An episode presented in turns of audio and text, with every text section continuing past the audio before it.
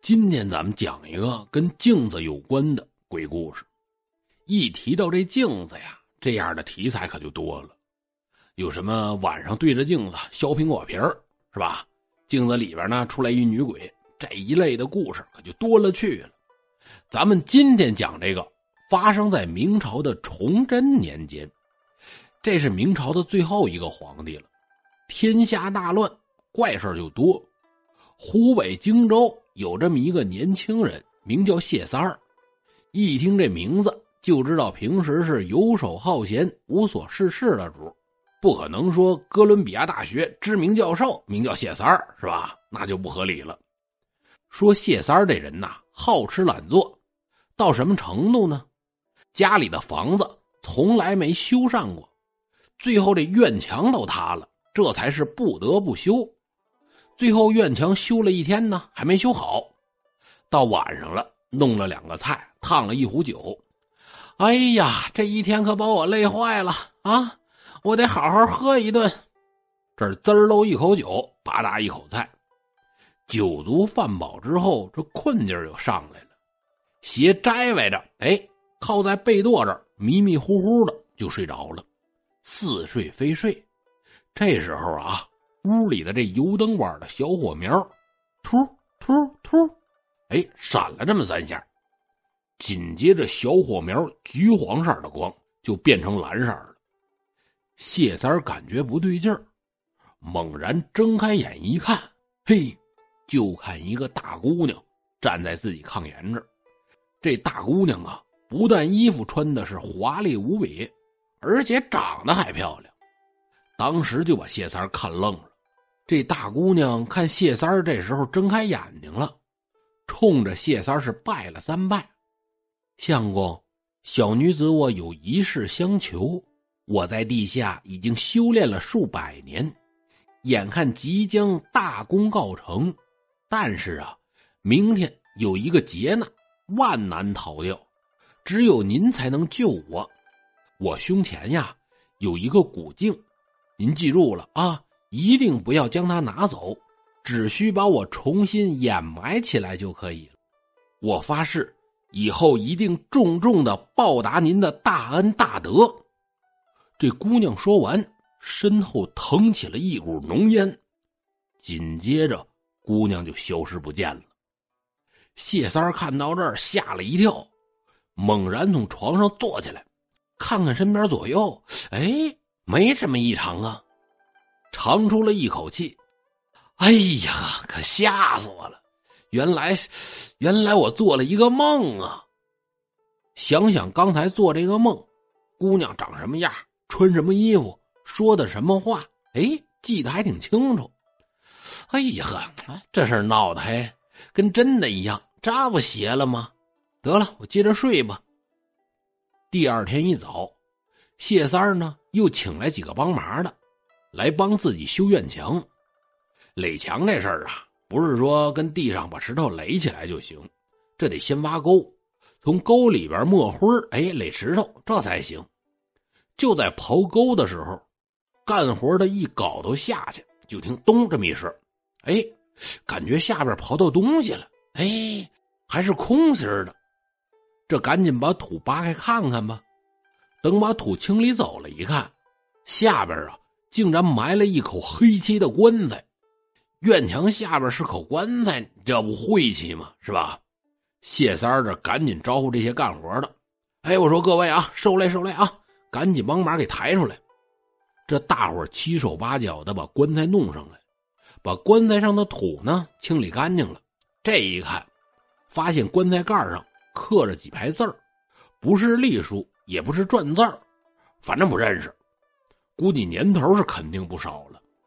谢三和这些干活的呢，都挺好奇，把棺材打开，发现里面啊，竟然躺着一个年轻漂亮的大姑娘，穿着古代的衣裳，而且特别的华丽。再看死尸的脸，哎，面容安详，栩栩如生，就跟睡着了似的。哇，看这架势，这得好几百年了呀，人早就该烂没了。现在怎么还跟活人一样啊？这不奇怪吗？这女尸的双手就搭在胸前，手里边呢还拿了一面镜子。这大白天的啊，在场的这些人都感觉到这镜子是寒光闪闪。这时候，谢三儿就突然想起昨天晚上做那梦来了。再仔细一看，棺材里躺的这死尸，居然和昨天晚上梦里见到的那姑娘是一模一样，穿的衣裳也一样。同时啊，他也想起了昨天晚上梦里边那姑娘跟他说的话了。谢三擦了一把额头的汗，哎呀，得了，各位啊，受累啊，把这棺材盖上吧。人家东家吩咐了是吧？大伙赶紧干吧。就在大伙操持着盖棺材盖的时候，突然有个干活的指着这镜子就跟谢三说：“哎，我说这镜子可是个好东西啊，这要放棺材里边，这不白搭了吗？按我说啊，这镜子你就该留着。”此时要镜子，他也没用啊，是吧？本来说家里院墙下边挖出棺材来，谢三挺害怕。这会儿有人跟谢三说：“说棺材里的镜子是宝贝这下可坏了。不有那么一句话吗？清酒红人面是财帛动人心。这谢三就起了贪心了，把昨天晚上这梦也给忘了。哎，等会儿，等会儿啊，先别盖棺材呢，我看这镜子。这也不管不顾了。上去把死尸的手给掰开，愣把这镜子就拿出来了。没想到镜子刚一拿出来，棺材里的死尸瞬间化为了灰烬，把谢三吓了一跳，吩咐干活的这些：“得了得了啊，把这棺材盖上，盖上，赶紧处理了吧。”从附近的乱葬岗子这儿找了一块地，也没埋，直接就把棺材呀扔野地里了。一白天接着干活，没什么事儿。到了晚上，谢三儿迷迷糊糊的又睡着了，又做了一个梦，就梦见昨天晚上那姑娘啊来找自己了，而且是哭哭啼啼的。相公啊，我本来修炼已成，却被你坏了我的道行，唉，这也是我命中注定的一个劫数啊。不过事已至此。我就是怨你也挽回不了了，这就是我的命，算了吧。但是啊，这镜子既然到了你的手里，你要好好珍惜它。我呢，会保佑你多福多禄，加官进爵。姑娘说完是消失不见。谢三儿机灵一下，从梦里醒过来。哎呀，这这梦做的也太真实了啊！这这难道是电视连续梦吗？啊，怎么还能接着呀？看来呀，看来我不信不行。自此以后，谢三儿就把镜子当宝贝一样供奉在家里边，每天是晨昏三叩首，早晚三炷香。过了有些日子，就在一天晚上，谢三儿呢又梦见这姑娘了。相公啊，我告诉你个好消息。兵部右侍郎杨嗣昌，此刻正在荆州招募人才，这可是你立取功名的大好机会。你若是能去应聘做他的谋士，我一定会帮助您富贵。